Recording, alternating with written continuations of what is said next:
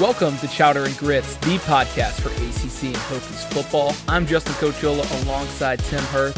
It's Monday, September 9th, which means we, we are talking about week two in the ACC. A lot of uh, storylines to get to, some good, some not so good. We've got a couple of surprise teams to talk about in the conference.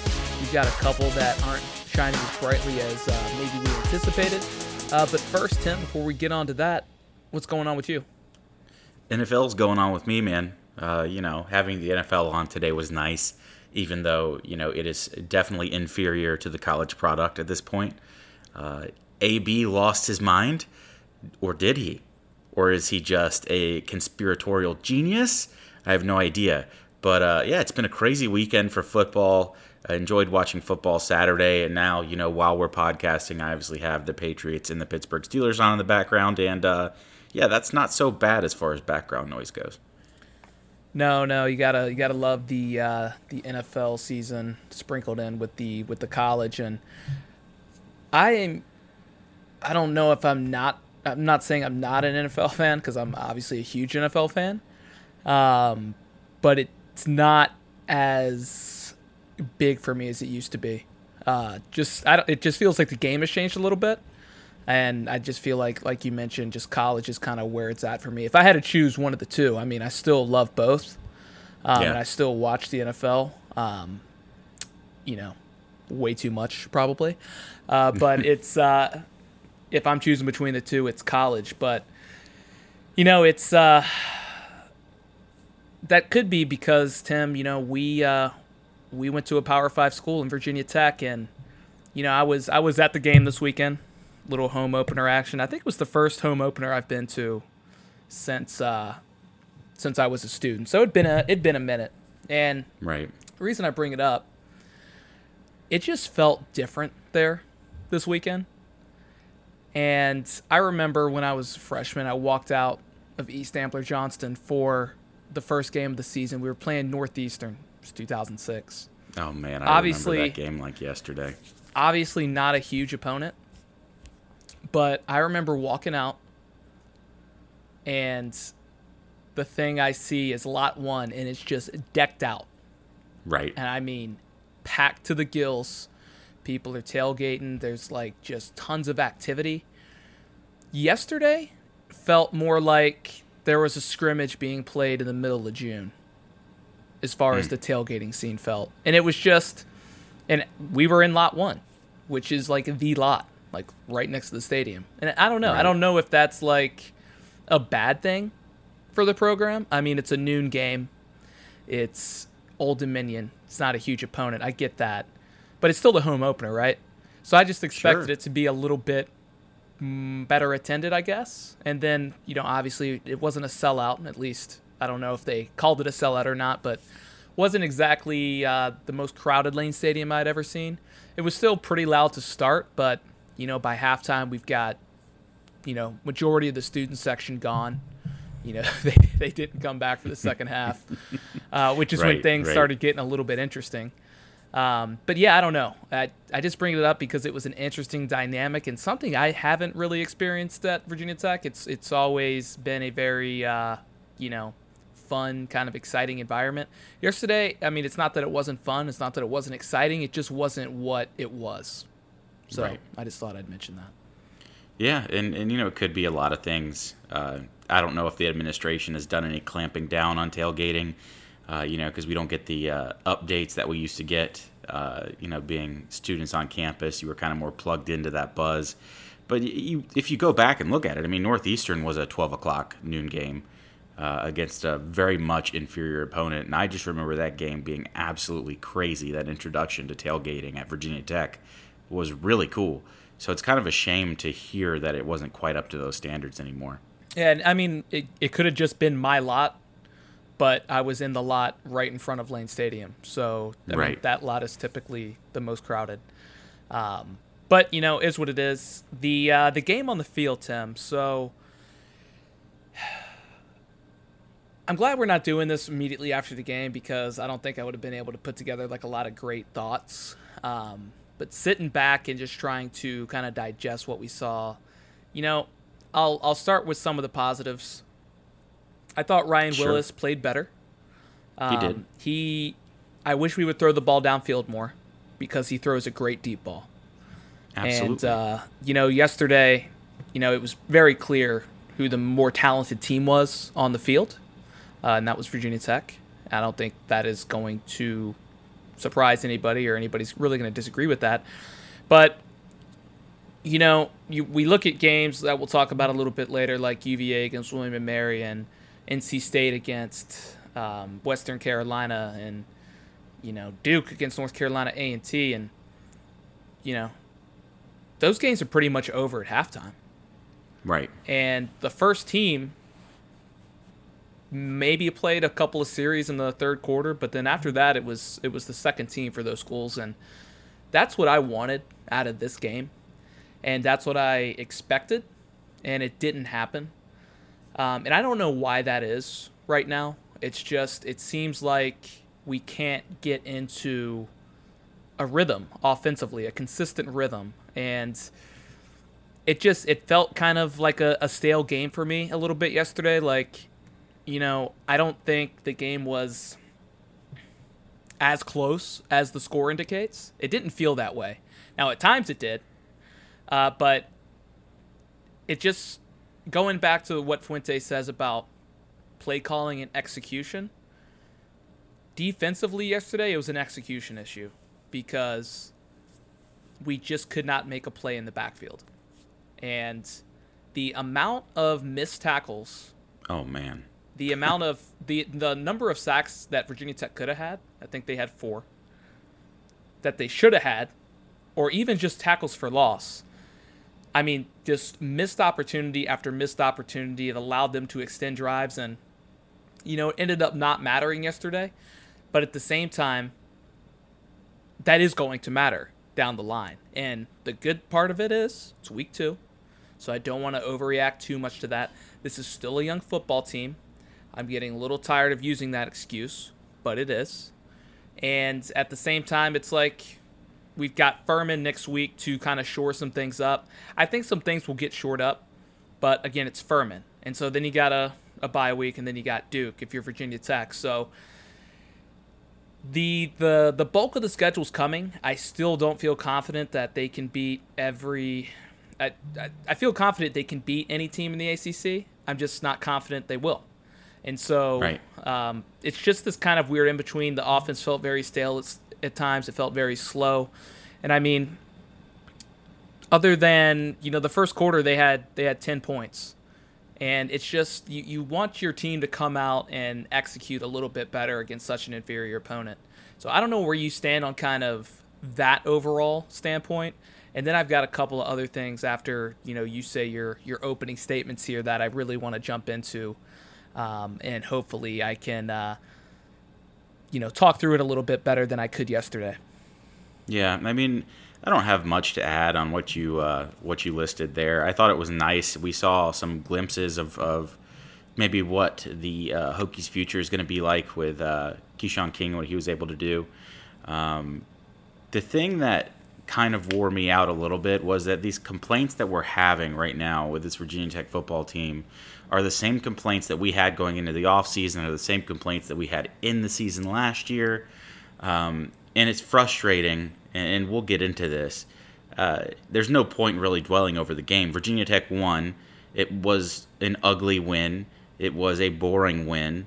There was no swagger to be had on the field. There was no passion on the sidelines. Um, there wasn't a whole lot of passion in the stands, uh, like we're used to seeing. Uh, and I think part of that is fatigue. I don't think that Hokie fans are going out and enjoying their time at Lane Stadium, uh, you know, in the past year or so. And, and I don't know that they're seeing hope that it's going to get any better at this point. Um, but but take from that what you will. The product on the field was good enough to get a win over ODU.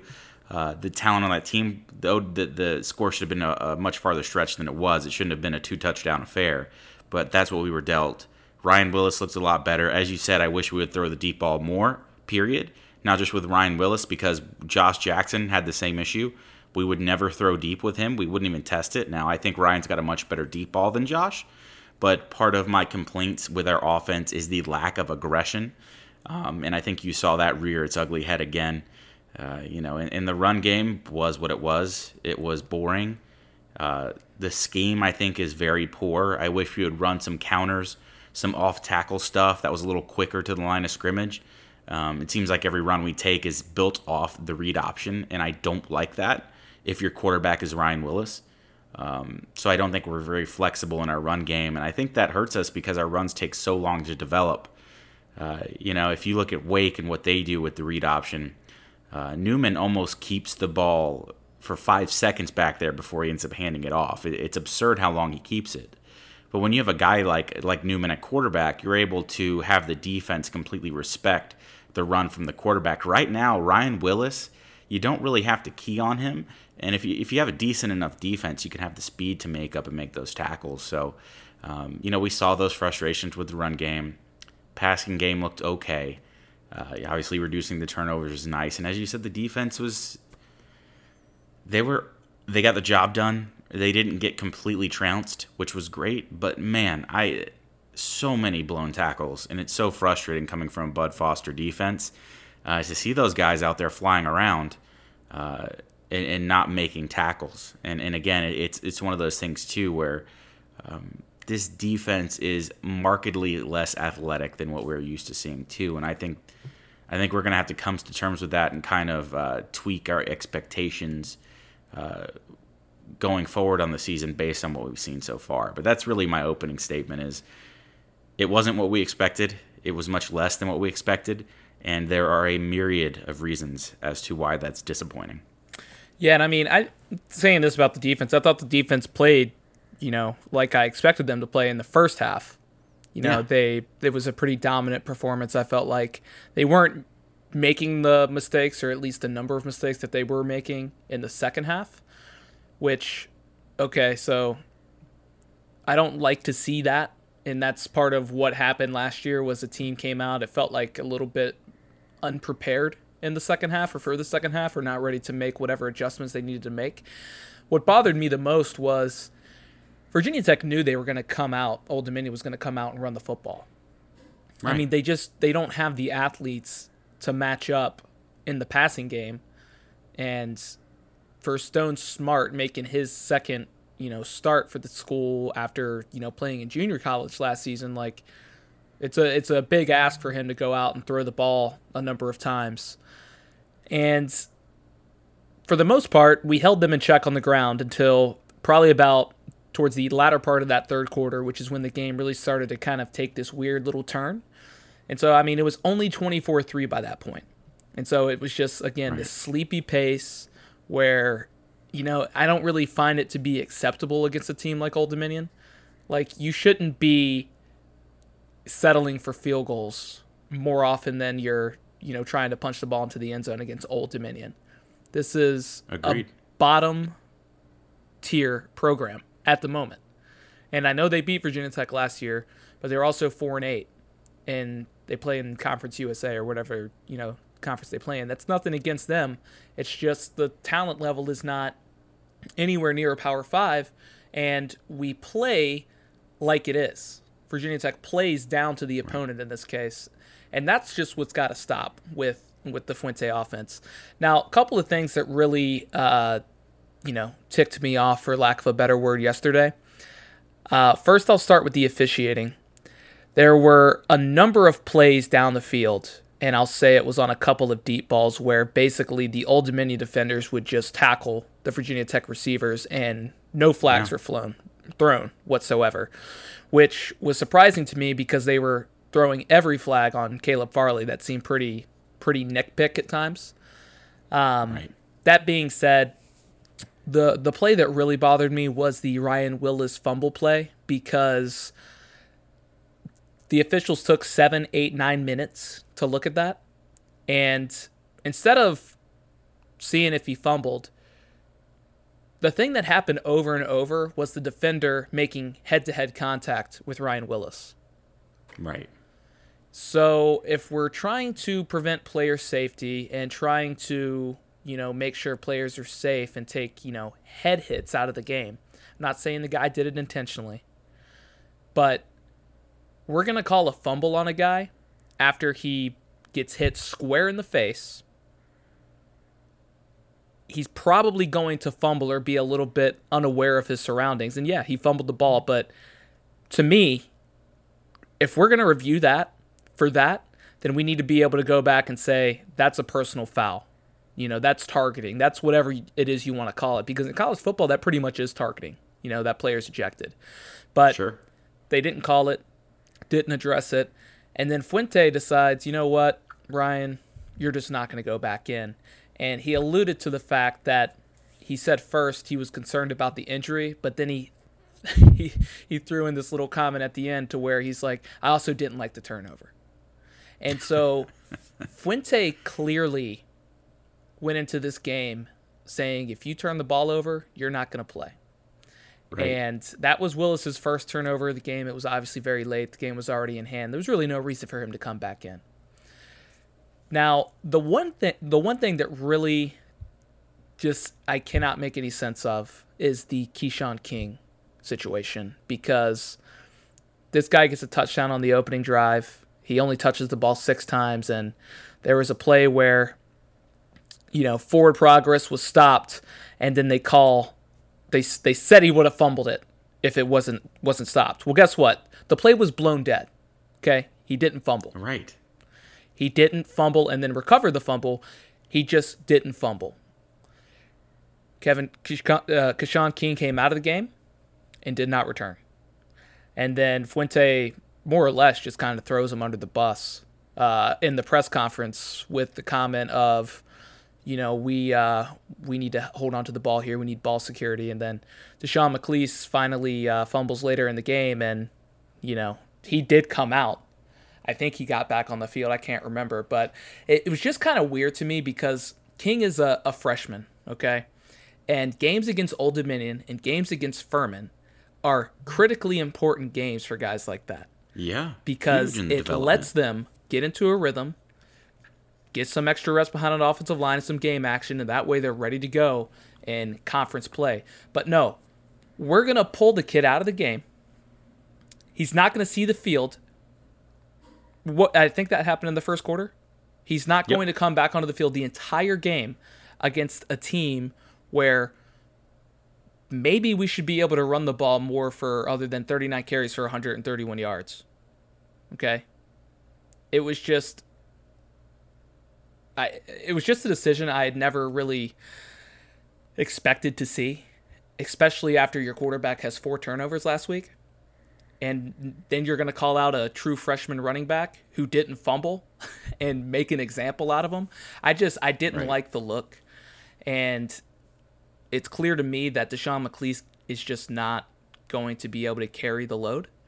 You no. know, he had 20 carries for 64 yards. He's a good back. I like him in situational kind of settings, certain packages.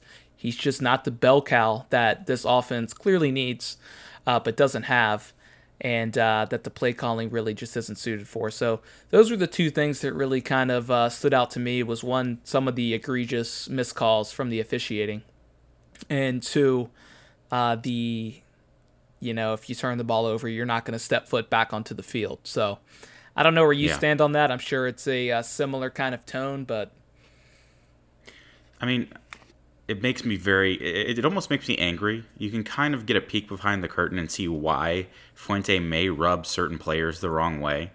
So if you're to be a, a, hard ass and be this uh, you know preacher of we can't turn the ball over zero tolerance on the turnovers then what was ryan willis doing on the field last week? That's one. Those kind of inconsistencies really are not good looks when you're talking about leadership and, and head coaching kind of things but he talking about that Keshawn King thing. It blows my mind. Like you said, it was detrimental to the team. It was detrimental to Keshawn individually, um, and there was nothing to gain by saying by saying that. Uh, say he did take him out for those reasons. He doesn't need to say that in a press conference. He doesn't need to throw King under the bus because now that's going to be an issue in the back of King's head all year. Is that even if you don't turn the ball over, your coach isn't going to trust you, and that's a that's a problem in, in and of itself. And I don't I don't like the way it was handled uh, to begin with, and I don't like the fact that he's making those decisions. I don't feel like it's important enough uh, to bench a guy when you really need to get these guys reps. And what better team to do it against than ODU? He was looking fantastic, and he was pulled and I just I don't understand it for the life of me. I don't like it, and and I, you know you can sort of see. I think Travon McMillian kind of had issues like this with Fuente too. I'm not going to speculate and say that's why he left, but um, you know you could certainly kind of connect the dots there. So the other thing that really, and, and you probably agree with me on this one too, the most disheartening thing for me, and I've been preaching this uh, since day one, is we can't run on anybody. It no. doesn't matter who they are. We can't run on anybody. If we can't run on ODU with an offensive line that's experienced, and and make no mistake, preseason we were talking about how solid of an offensive line they should be, how solid that room was going to be this year if we can't run against Old Dominion, and note, we have not effectively run on anyone under in Justin Fuente's tenure, definitely not consistently. We have a scheme issue. My worry is that we haven't addressed that in four years. This is this being midway through the fourth, or you know, not even midway, but you get the point. Right. I don't know when that's going to change that's what's so concerning to me is if you look at our rushing numbers, we're getting outrushed by ODU, man. When you look at the line versus their defensive line, there's no way we shouldn't have any issue pushing these guys around. And we can't control the line of scrimmage. And we still that that is the biggest problem I see with this Virginia Tech team. We have so many of these legacy issues. And I don't know if this is a lack of self-awareness or what it is, but we have these legacy issues that never seem to get fixed. And I'm just worried that these things are going to continue to be issues and we'll never point out what the problems are. Because if you're talking about an offensive line that hasn't improved in four years, you need to start looking at the offensive line coach. If you talk about an, an offensive line and an offense that hasn't been able to generate solid a solid rushing attack, to be because make no mistake, we're trying to be a balanced team. It's not for lack of attempts. In over four years, we haven't been able to correct or address that in the scheme it still looks the same as it did when Jerod Evans was back there taking snaps, I think we have some major issues. And that is so frustrating to me personally. And I know it's frustrating to Hokie fans. And I think it's feeding into that game day atmosphere. It's so weird seeing Lane as empty as it is now. And, you know, I get it. With the advent of all the HD TVs at home and, and the, the cheap beer on your couch, I understand why somebody wouldn't want to go out and pay all that money. But Hokie fans are a different breed and and to see this this lack of passion and it's not a lack of passion it's certainly reduced passion with the way that i view it and some of the apathy that started to set in i'm starting to get worried because everyone on that football staff seems apathetic well the, the thing with the rushing game it's like okay if you're gonna bench king you know holston's out injured you know McClease got 20 carries yesterday he had 64 yards against Old Dominion. And I'm not saying it's all a McClease issue. Uh, you know, maybe the offensive line's not getting the push, and you know, it, it does feel like the offensive line gets pushed around yeah. quite a bit more than they should. Um, I mean, we got some big guys up on that offensive line, so you know they've got to be able to control the game, and they did. They did well in pass coverage yesterday. I, I didn't really have any any uh, any issues with the protection that they had there, but you know, we're just we're, we're not playing physical enough in the run game. And we got to go back to this smash mouth type of football. If we're going to run the ball 39 times, we threw the ball 28 times, right. we ran the ball 39 times. So that to me tells me we run right. we want to run the football. So Yep. Maybe we try a, a, couple of different backs back there. Terius Wheatley had a big play on the kickoff return. Maybe put him back there. Where's he? You know, there's a number of other guys that that can come in and get carries. I haven't seen him on the field. So it's like I, I don't know what the attachment is to Deshaun McClease, to be honest, in this offense, but it's it's frustrating. Um, and like I said, I'm not hating on Deshaun McClease here. I think he's a fine situational back. He's just not the guy you want running the ball 20 times a game. Okay? So I just I hope they can figure this out. You know, one of the things about a game like this is your personnel packages they're going to be much more limited you know you're not going to be running your full scale offense because you, you go in there you expect to win you know you can adapt if you need to right. like last year but that just really isn't the case with a game like this so i'm not like super shocked about how yesterday went Uh, I am disappointed in it. Uh, I do want to come out and shut out Furman and not see, you know, a 24 to 3 score at halftime um, because it's Furman Right. and it's an FCS opponent. But at the same time, it's like I just feel like Virginia Tech right now is playing down to every opponent. I do feel like they're competitive, and I, I definitely feel like they're playing hard. And so that's that's the one thing that you need to watch throughout the entire season because if you see this queen team quit, similar to how Florida State's quit over the last few years, then that to me signals more of a higher level issue.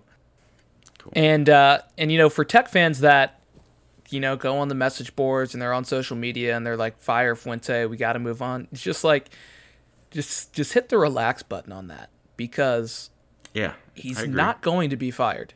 So put your energy towards something else and just understand that this is a young team. I do think they're going to be competitive this year.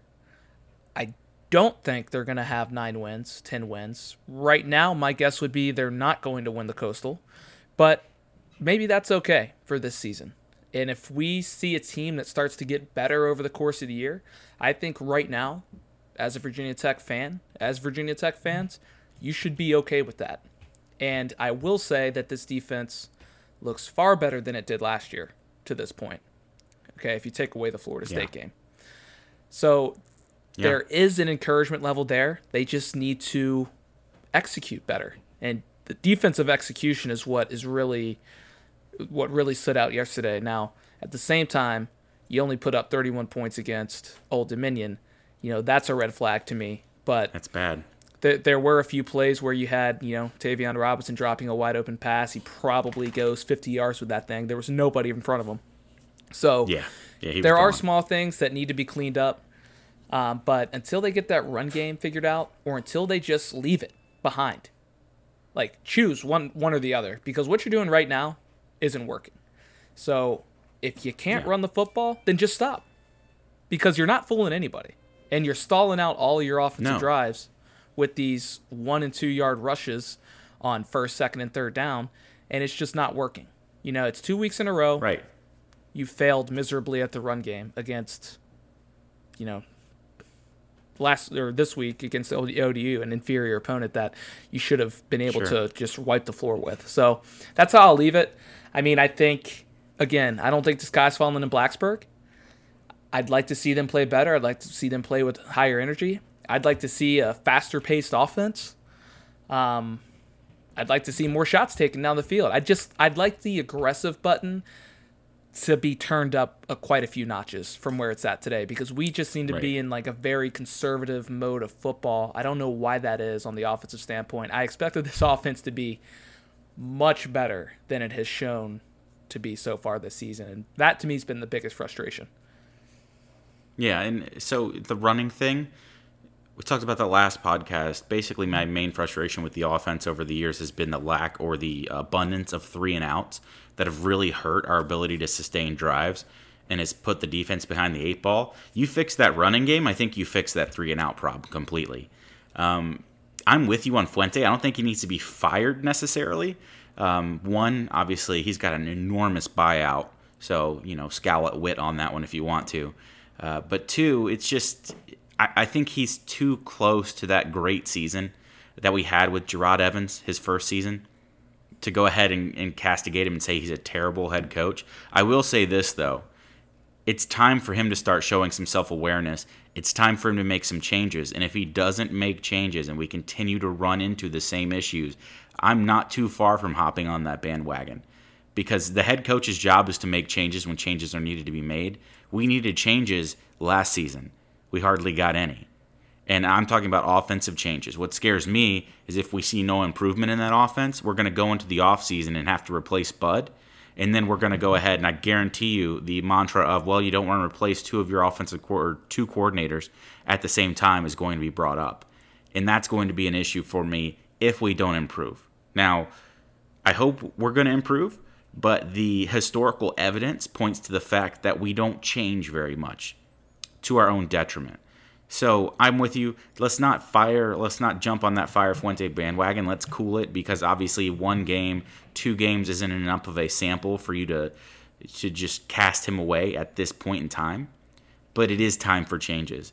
It is time to start making some some wholesale addressing of the schemes that we run, the way that we do things, and I don't want it to come down to a players' meeting at the end of the season where uh, you know they demand turkey bacon and demand to have a little more fun around the place. I, I want some self awareness. I want Fuente to make these changes before uh, you know the village riots. You just had to bring the turkey bacon into this, didn't you? I did. I can't leave it out. It's so ridiculous to me. That article is so ridiculous. All right. And well, clearly, so the turkey bacon didn't help a whole lot. no, it doesn't help much at all. Doesn't help much at all. But No. again, like more of a you know, I, I try not to be negative. I don't want a negative tone necessarily, but um, it was just hard It's to be super positive after the uh, game yesterday. Um, but Yeah. you know, it's still a victory. So last year, it's it's much better than than the result of last year. Uh, but there's still work to do. So um, it's again, it's a young football team. I think if they start executing better, and the defense can play a really consistent game for four quarters, uh, which hasn't happened yet this season, um, I'll start to feel better about things. And even if it happens next week, I'll be glad to see it. I'm not going to be, uh, you know, ecstatic because it should happen. You're playing Furman. Um, Yeah. But I, I think once we get into conference play, Duke, Miami, th- that'll be kind of the measuring stick that that I look for there. So let's uh, let's go ahead and, jump that- around. That's definitely true. Yeah, so let's go ahead and jump around to the ACC, Tim. Uh, first game I want to talk about, uh, the shocker of the weekend, maybe. UNC over Miami.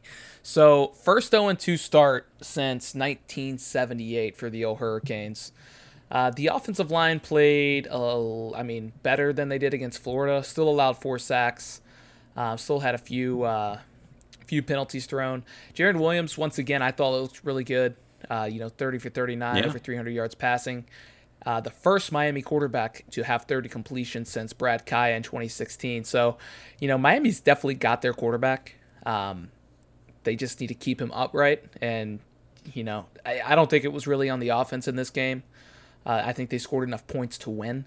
Uh, it was really about the defense. And I would say, uh, you know, through the first two games of the season, the defense hasn't really been what we thought it would, specifically that the secondary for Miami. Um, there was obviously a play late in the game, right under three minutes left, and it's fourth and 17.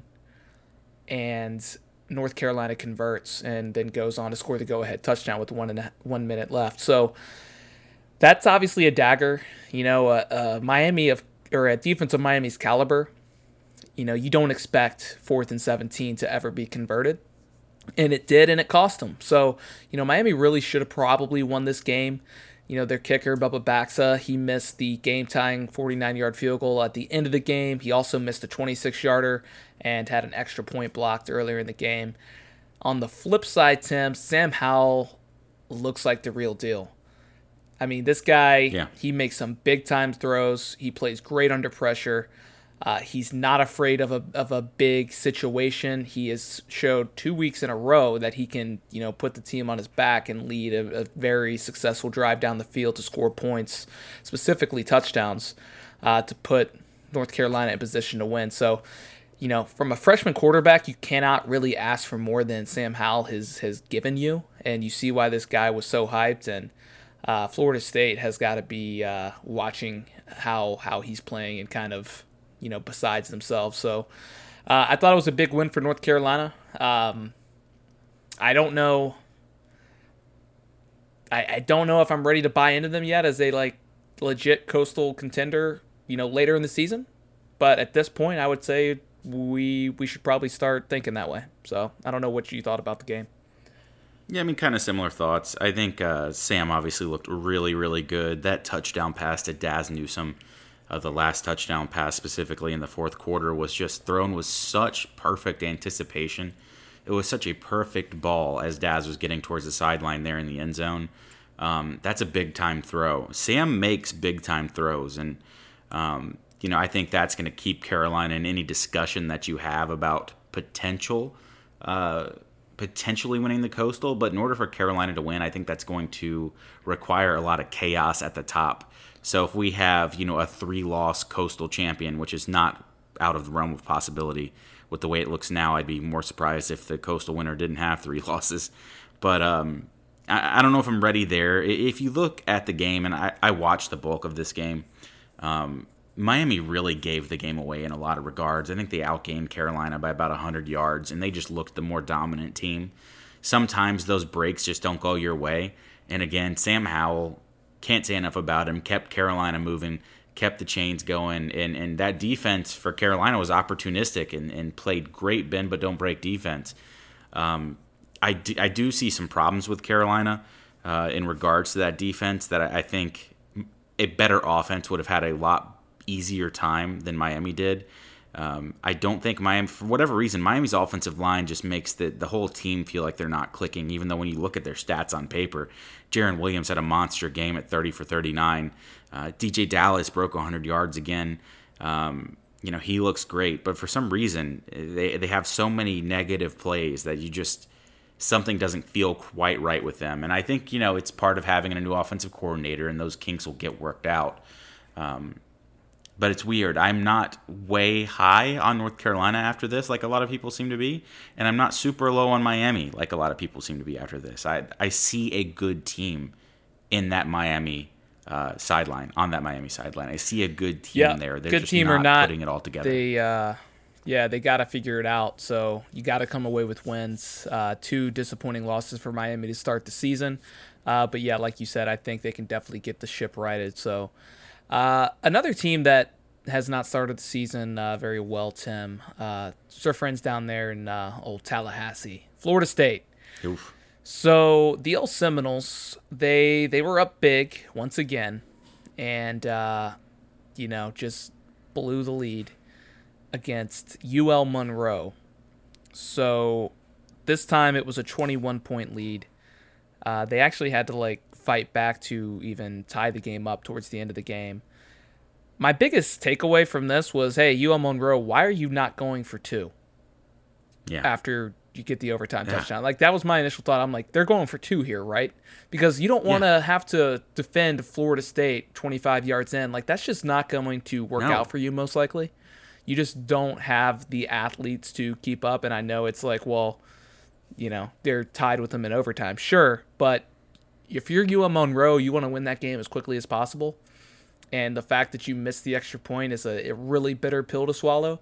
But I was just surprised that they uh, they didn't go for two in that situation. Because if you if you lose the game, it's, I mean, if you, yeah, if you lose the game going out like that, like nobody's gonna blame you.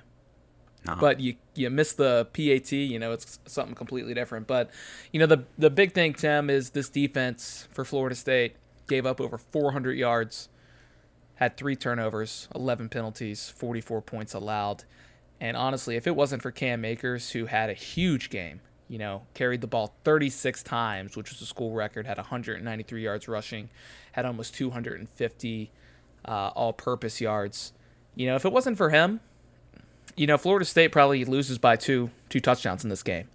And, uh, you know, the offensive line issues are starting to pop up again. You know, they've been without Cole Minshew, who's got a neck injury. Uh, they lost their starting left tackle in Jauan Williams, um, who left the game hurt, and uh, really, it's it's both the defensive and offensive line for Florida State that needs substantial improvement. And uh, you know, you've got UVA coming up next week on the road. You know, they've got a lot of work to do in order to get prepared for that game and have a you know legit chance to win, which I think they will have a chance, obviously. But this team just it cannot play a full game, and I just don't understand why. Yeah, I mean they're they're another team like Miami right now, running into the same issues where they they're getting penalized and they're just doing stupid stuff. Um, there was an unnecessary roughness call in that game uh, in the second half that was just so. It, it, was just so brain dead. The defender making the play, roughing the quarterback. Right. Uh, it just was unbelievable. I don't know if you remember the one I'm talking about or not. Yeah. Um, it's just like, what are you, what are you mistakes, thinking? Yeah, it, it's it's seems like coaching to me. When you see these issues, it, it always goes back to the coach. Like, okay, the team's not disciplined. All eyes go to the head coach, and I don't think that's unfair in this case. I think a lot of FSU's issues are self-inflicted. But if you look at that defense, there are big problems on that side of the ball. That offensive line, too, like you said, is crumbling. Uh, no reason ULM should have the ease uh, of running the ball they had against uh, against Florida State. So one, that was crazy. Two, I just thought it was pretty cool that Caleb Evans is Jerod Evans' brother, ULM's uh, quarterback. Uh, absolutely had a fantastic day. Stats wise, he didn't pop off the paper, but especially towards the end of the game, he was threading the needle on some throws and just keeping that team going up and down the field. It was something else to watch. Um, but yeah, I, I, wish we had Caleb Evans. That would be a fun guy to have in the quarterback room. Uh, there you go. You know, maybe uh, maybe in a grad transfer situation, Tim, we'll uh, who knows? You know, we'll see Who him knows? in the ACC one day. But yeah, I'm uh, with you. If you're a group of five team, you've got to have that two point play ready to go in situations where you tie these games up late. There's right. no reason to get into overtime slugfest with teams that have three times the depth and and, and almost twice the talent. Just yeah, it's just it not going to end well. And how it ended no. is really rough. Um, but you know, is what it is. So maybe next year when they play again, they'll uh, they'll go for two. So sure. Uh, Clemson A and M, Tim. So Brent Venables wanted to leave, no doubt, uh, about Cle- the Clemson defense in this one, and uh, they succeeded.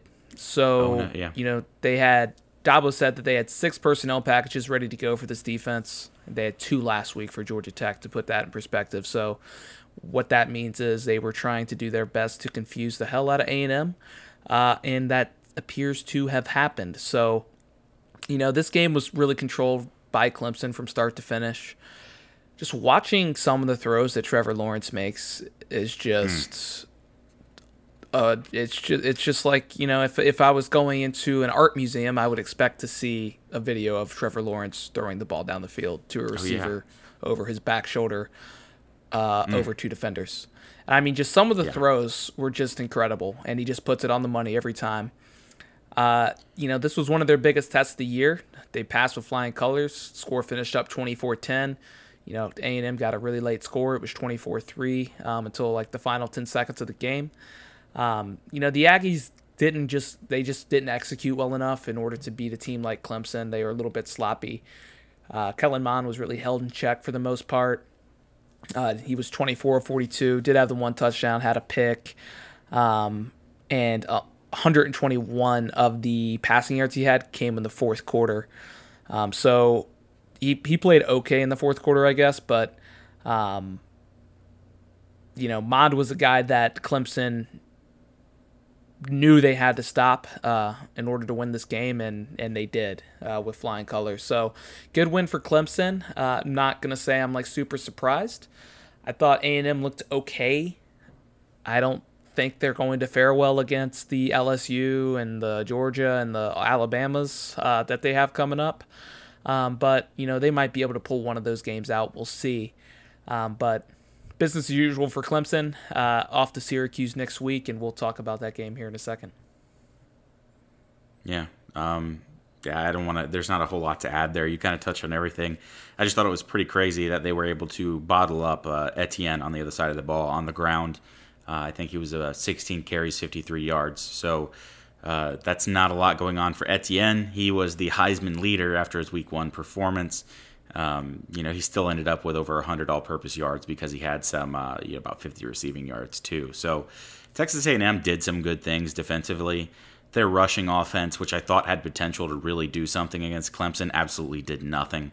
Uh, Corbin and Spiller were all just completely hampered. Uh, you know, about 20 carries between them for 50 yards. So, uh, you know, great job by the Clemson defense. I think Venables is just he's the greatest assistant in college football, and I don't think there's any question at this point. Uh, the consistency at which he's turned out dominant defenses is just mind blowing at this point.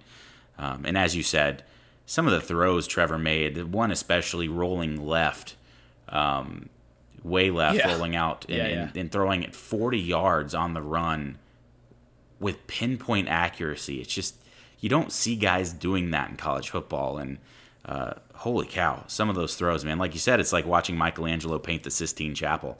Um, it's crazy, but uh, yeah, Clemson's got a you know they got a big win. Uh, Texas A&M they go off to a, a brutal schedule and see what they can do.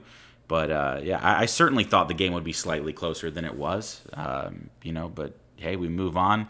we didn't learn a whole lot about either team, I don't think, except for the fact that Clemson remains outstanding on defense, and that's full credit to Venables and what he does.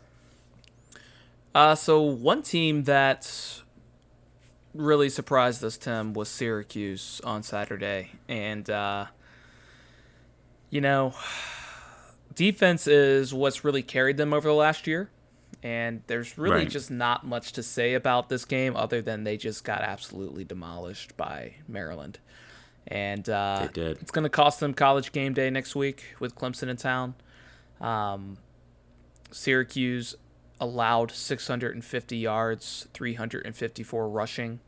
Um, Maryland had four different running backs rush for at least 67 yards, and they all had at least one touchdown. Um, they scored a touchdown on seven of their eight first possessions, were 11 for 15 on third downs, and you know Josh Jackson had had a great day as well, throwing for four touchdowns. So, you know, the one positive takeaway I had for Syracuse here was uh, DeVito played a little bit better. Um, you know, if you just look at his stat line, it looked pretty good. Um, there were a couple of really bad decisions he made in this game uh, that led to two uh, the two turnovers he had led to two Maryland touchdowns. So he's got to get a little bit cleaner. Um, I mean, everything on Syracuse does really to this point. So uh, tough, a tough, uh, tough road loss for them. Uh, really shocking um, the fact that they allowed that many points. But they've got Clemson next week. Not a lot of time to uh, feel down on yourself because if you do, the same thing's going to happen. So they got to get back to the drawing board. I think Dino will have those guys ready to go. But um, I think we're seeing that this Syracuse team probably isn't going to be as good as last year's version. No, it, it doesn't seem that way. Um, although, you know, they've got time for DeVito to settle in. They can figure out what they're trying to do on the ground game, um, you know, as far as what they're going to do between Abdul Adams and Moe Neal. Uh, and, and with Babers, you hate to count out that Syracuse team at this point, but that was a shocking differential in the score. And Maryland, the ease at which they, they dealt with the Syracuse defense was super surprising to me, uh, given that I thought Syracuse, and I still do, I still think Syracuse got one of the better defenses in the ACC. So, um, you know, it's surprising. Locksley's doing big things. You know, shout out to Josh Jackson, former Hokie. Uh, looked very good and uh, got it done there. But, you know, we kind of saw that as a trap game. Uh, I, I, think I picked them on our last podcast and them being Maryland to win that game. It just didn't seem like it was setting up right for Syracuse after that kind of mediocre performance against Liberty on the offensive side of the ball. And again, Yeah. the first two scores of the year 24 against Liberty and 20 against Maryland. Um, that's not what you expect to see out of a, a Dino Babers coached football team. So on they No. go. If they can find some consistency and figure out how to score those points, yeah, I, I think we're talking about a team that's going to be uh, another, you know, another good Syracuse team. But eh, there's a little doubt coming in with the inability to score and DeVito maybe not looking as comfortable as he should. So um, Yeah, and, and I mean, for me, it, it wasn't even the offense, really. I mean, you cannot give up 63 points ever in a football game. Um, and that's Oh, what really just shocked me about this one. I mean, it's, yeah, you know, it's a good defense. How they gave up 63 points, you know, it's, uh, that was, that was a little bit startling for me. But, uh, you know, one team that looked uh, better than uh, I expected them to, and particularly one player that we've, we've been pretty hard on him, I'd say, is uh, Kenny Pickett. And, uh, Kenny. you know, this Pitt offense, it looked much improved from a week ago. And he probably had the best game of his career yesterday or on Saturday. So 26 for 37, Yeah. 321 yards, uh, had a touchdown. Um, Ohio's second uh, Ohio's secondary does not appear to be the strongest. Uh, they did give up 300 yards for the year to Rhode Island, um, and then again to Pickett this week. So, you know, take that into consideration. Um, defensively, Pitt looked really good. They had six sacks. Jaylen Twyman had three sacks of his own, which was the most by a Pitt defensive lineman since Aaron Donald did it back in 2011. So, big day for him. Uh, overall, I thought it was a nice win for Pitt. Uh, let's see if they can build off of that. You know, give Pickett a little bit of confidence as they uh, as they head into uh, a little bit more of a difficult schedule. So. Um, I thought it was a nice rebound from the UVA game last week, uh, but still not entirely sure how how much value to put into the offense performance just because of Ohio's experience against Rhode Island the week before. Yeah, it's tough. I mean, Ohio didn't look very good. Um, Pitt looked good. Pickett looked good. Um, you know, Maurice Ffrench absolutely looked fantastic, and, and what a target he was for Pickett in that game, uh, going 10 for 138 and a touchdown. Not to mention the work he does, uh, you know, off off of the uh, wide receiving game and in returns and things like that. But he's a dynamic playmaker, and if you're Pitt, that's the kind of guy you're looking for in this offense because the offense can totally get bogged down and stagnant at times. But you've got a guy in Maurice Ffrench that can really get vertical, get separation. Um, so it was really cool to see him, him have the game that he had. Uh, you know, just wanted to shout out AJ Davis had a really good game for the Panthers as well. Averaged 6.8 yards per carry, 13 for 89. Um, they put it together on offense, and we'll see if that's something they're going to be able to keep up. I, am not too sure that they will. As you said, Kenny Pickett, uncharacteristic, but as much crap as we give him, we got to kind of shout him out when he plays well, and, and he played extremely well, um, especially compared to the week before. So uh, who knows? Uh, maybe Pitt isn't quite as bad as we maybe thought they were, but I think it's going to be hard to tell against a team like Ohio, who is clearly outmatched um, on that defensive side of the ball. So uh, yeah more coming there. Uh, sad to see the Fighting Frank Soliches come out without a victory. Um, but you know, maybe Kenny Pickett can can keep that play up and, and get Pitt cl- closer to that seven win mark that I know that they would really like. So, uh, so speaking of wins, Georgia Tech got Geoff Collins there his first win as head coach for the Yellow Jackets. Swaggy so, G. Swaggy G uh, can add a little check mark to that win column. Uh, eighth straight loss for USF um, who just seems to be kind of in disarray. They benched their quarterback, uh, you know, in the third quarter. Uh, the one fun thing I, I heard about at this game was that the Georgia Tech student section uh, was making it rain $3 bills because apparently, per the request of Geoff Collins and his staff, you know, there's some kind of saying they have called money down, and then, you know, on third downs, they uh, the student section will throw up fake three dollar bills with Geoff Collins' face on them. I'm so, okay with uh, that. That's a that's a pretty little interesting uh, interesting thing. I, I definitely want to see it. I'm going to be looking for it next time I'm watching a Georgia Tech game. So uh, I, I think we can officially say the swaggiest of uh, Power Five conferences is definitely the ACC. Yeah. Oh yeah. Well, he's got that awesome old timey car. I think next time there's a turnover, uh, the defensive player that gets the turnover should be allowed to take a lap in that car while the game oh, is sure. happening. Yeah, um, definitely. How cool would that be? So they need to use their resources better. You've mentioned all that needs to be mentioned on the gameplay itself, but I just got to say Charlie Strong is looking mighty weak right now. I'm not sure how much longer he's going to be able to keep that spot in South Florida. Uh, so our favorite Friday night team, Tim, uh, Wake Forest, continues to roll. Jamie Wake Newman. Forest Friday you know, over 300 yards again, three scores. His favorite target was Scotty Washington, who had seven catches for 158. Uh, Wake outgained Rice 513 to 321. Uh, they did, you know, struggled to move the ball on the ground at times. There was a big 96 yard touchdown run at one point in the game. Um, and Rice only had 67 yards rushing on 37 attempts. So that Wake D had a really nice game. Uh, nice showing in the second half. Had four sacks, eight tackles for a loss. And uh, hey, they got a big matchup coming up this week. Uh, and you guessed it, it's a Friday night, and they play North Carolina. So that'll be a fun, uh, fun little ACC conference matchup on Friday this week that uh, that we'll have to look forward to. Yeah, I, am really excited. I'm excited to preview that game because uh, you know there's some thoughts I want to add about those two getting together. But Newman continues to look great. Um, Wake Forest, you know, I thought they were going to be good coming in, but they may even exceed my expectations. Uh, you know, but hey, they're really leaning into that Friday night thing, and I'm okay with it, man. Uh, Friday night football it's is underrated. Great promotion for them because they're on back TV. In the day, you know, otherwise they're lost. Right. Right. Otherwise they're lost, and you know, you get the visibility, you get the national spotlight. But the other thing for us as viewers is, I mean, you remember we didn't have Friday night games. We had Thursday night games. We had Saturday night games growing up.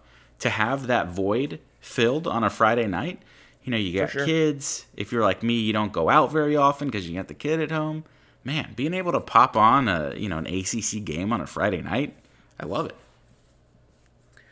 Uh, UVA William and Mary just hit on this one real quick. Uh, you know, first team really took care of business there in the first half. I think it was 35-3 at halftime. Uh, yeah. You know, the tribe only got a field goal against the first team defense. Uh, Perkins had three total touchdowns. He did throw two picks. Um, ended, I think he had a long streak of consecutive passes without an interception, but that came to an end. Um, you know, they didn't run the ball a lot. You know, Mike Hollins led the team in rushing. I think he had 11 carries for 78 yards. So, you know, they did what they were expected to do. They took care of business. Uh, they got their uh, second and third team some action there in the second half, uh, which is what you expect when you're playing a team like William and Mary. Um, and then one thing of note, this was the biggest crowd at Scott Stadium since playing Virginia Tech in 2017, and they had uh, a little bit over 45,000 people there. So seems like uh, the attendance is on the uptick for uh, for Virginia. Um, and if they keep winning, I'm sure I'm sure more of those seats will be full to fill that 61,000 person stadium. Yeah, I think so. Uh, Brennan Armstrong looked good in relief of Perkins. Um, the defense looked great, but you know it is Bill and Mary. We kind of expected that uh, going into this one, and uh, Virginia continues to look good. They're they're looking like uh, like the media tabbed them as one of the favorites in the Coastal. Um, we'll see where it shakes out, but uh, yeah, that was a that was a solid win from UVA, and uh, yeah, the the attendance upticking makes complete sense. Um, and hopefully that leads to some some exciting games in Scott Stadium this year. I know there's probably going to be a lot on the line for them later on in the season. Uh, NC State looked good against Western Carolina. Bam Knight over 100 yards on 18 carries, two scores. The team had a, over 300 yards rushing. Um, in Western Carolina, 10 straight loss. You know, they suspended four players for this game, including their starting quarterback. So uh, they didn't really have much of a chance even before they stepped onto the field, and uh, NC State really held the uh, only allowed 106 yards for the entire game. So. Uh, yeah. Nice performance from the defense. Not sure if there's anything specific you wanted to call out from this one. No, nothing to call out really, other than the fact that again, NC State's uh, four-headed monster at tailback seemed to do well again.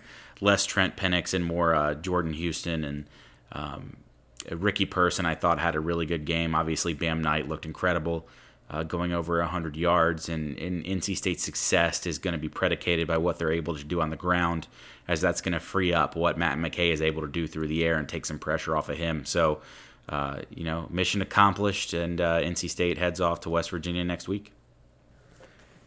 Uh, Boston College and Richmond, basically, again, another first half of play for the first team. Anthony Brown uh, picked up where he left off, three touchdowns.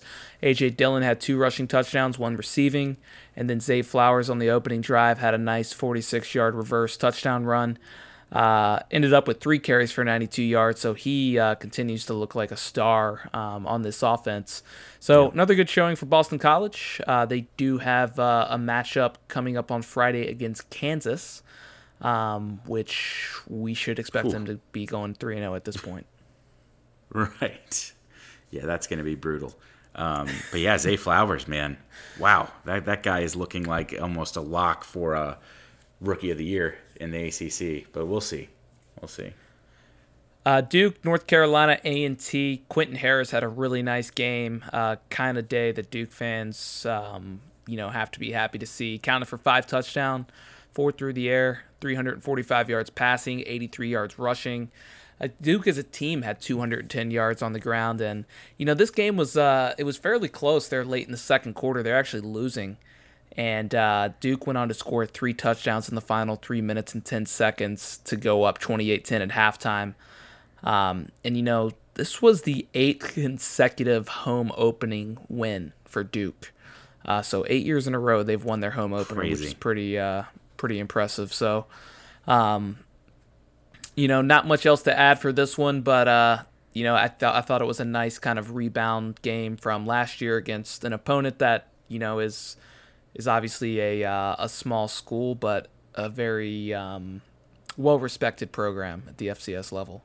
Yeah, yeah, they they've turned it around. So NCAA again, not a doormat like they used to be.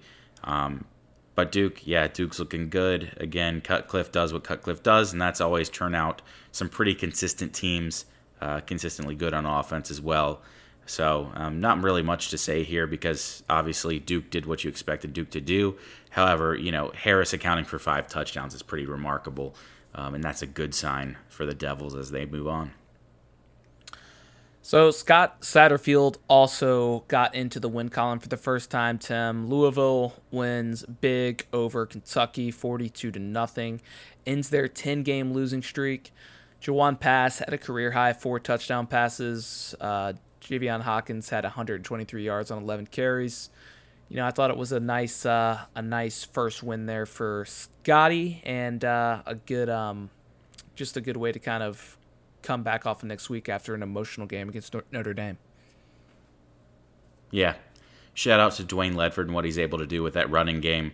Um, you know, I think a lot of the stuff that they were doing against Notre Dame looked good um, through the run game, and I think that's going to continue throughout the rest of the year. That'll be a good uh, fallback for Louisville, and I think they're going to be more competitive than we thought. I don't, I don't think they'll have a winning record, but um, they're going to make some some teams sweat in the ACC, and it'll be uh, interesting to see if they're able to sneak a couple upsets. Yeah, no doubt. So you know that was week two. It was an interesting week. Uh, some things happened that we surely didn't expect. Um, you know what is what is Miami going to do going forward? Are they going to be able to right the ship? We think they will. Uh, they just need to, you know, start start playing a little bit, a little bit smarter down the stretch. You know, Florida State, we have no idea what's going to uh, be made of them. None. Uh, UVA, we still, you know, we, we know they beat Pitt, but I think we'll we'll learn a lot more about them uh, in week three. So looking forward to that matchup against Florida State. Virginia Tech is just kind of doing Virginia Tech things right now. So, you know, there's nobody that's really separated themselves, in my opinion, you know, outside of Clemson. No. Um, you know, the team that probably looks the best so far is Wake Forest um, of, yeah. of any of the just other schools behind Clemson, uh, just with how they've been able to put up points consistently. Had a big win over Utah State. Not that Rice is a huge opponent, but um, you know, maybe a team that's improved over what they normally are uh, since, you know, Army took Michigan to overtime this week and they lost by a touchdown to Army last week. So uh, it's early in the season in college football. You got to love it. The storylines are building. And, uh, you know, we're going to have our week three preview for you on Thursday this week. So once again, we're Chowder and Grits, the podcast for ACC and Hokies football. If you are joining us for the first time, we're glad you're here. Go ahead and hit that subscribe button. Uh, leave us a review. Let us know how you're doing, how we're doing, I should say. And uh, you can also follow us on uh, Twitter. You know, go go get in our mentions. Uh, Facebook, you can like us. Apple Podcasts, Spotify, you can find us there. Really, anywhere you're listening to podcasts. Tim, why don't you uh, tell these people what they can do for us? Leave a review. Tell your friends. Uh, pass the word along we really appreciate it and, and, glad you guys are tuning in consistently. It, it makes our job a little easier. Uh, keep churning these things out, knowing you guys are are uh, tuning in. So keep doing that, and we look forward to sp- speaking to you guys a little bit. Looking forward to previewing some really good matchups and an interesting weekend for the ACC. Um, and yeah, we look forward to it. And, and, that'll be it. I'm signing off now, and uh, leave you with a go ACC.